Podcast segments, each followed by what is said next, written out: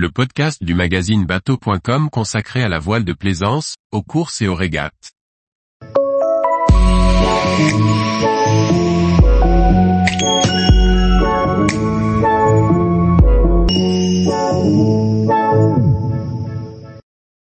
Régate, les priorités quand deux bateaux se rencontrent. Par Charlie Fernbar.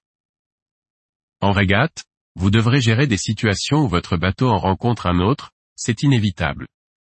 Ce qui est évitable ce sont les accrochages. Si la priorité de tribord sur bâbord est bien connue, certaines règles de course à la voile sont plus subtiles. Pour mieux comprendre les principes du jeu, nous vous proposons de regarder de plus près ces règles de priorité en régate. Sur un parcours de course, les remontées au vent avec leurs nombreux virements de bord et les descentes au portant avec leurs quelques empannages sont autant d'occasions de rencontrer d'autres bateaux.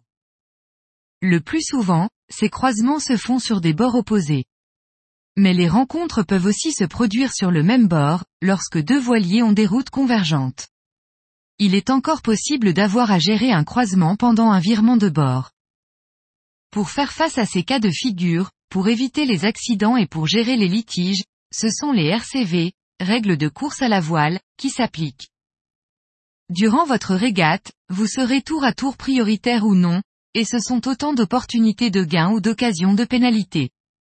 Alors jouez convenablement à la régate, vous devez connaître ces quelques règles élémentaires. Voici quelques illustrations des règles de priorité qui s'appliquent lorsque deux bateaux se rencontrent.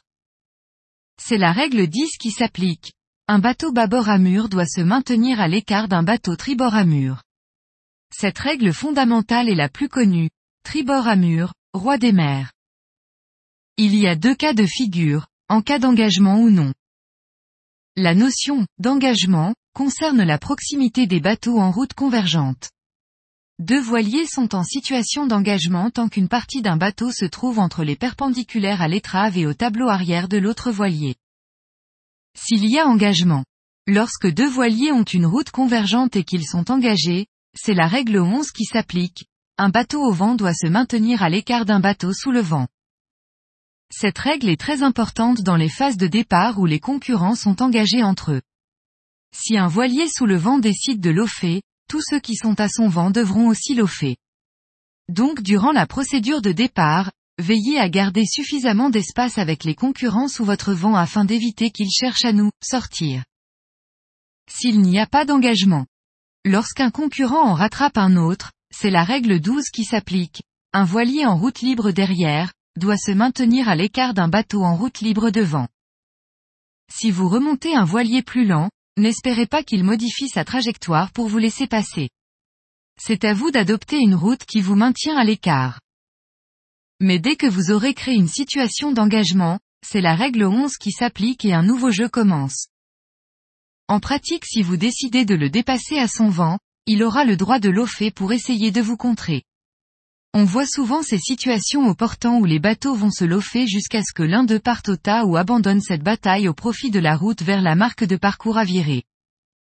Et si vous entreprenez de dépasser votre adversaire sous le vent, il y a peu d'espoir de succès à cause des fortes perturbations du vent, à moins de parvenir à vous éloigner suffisamment de son dévent.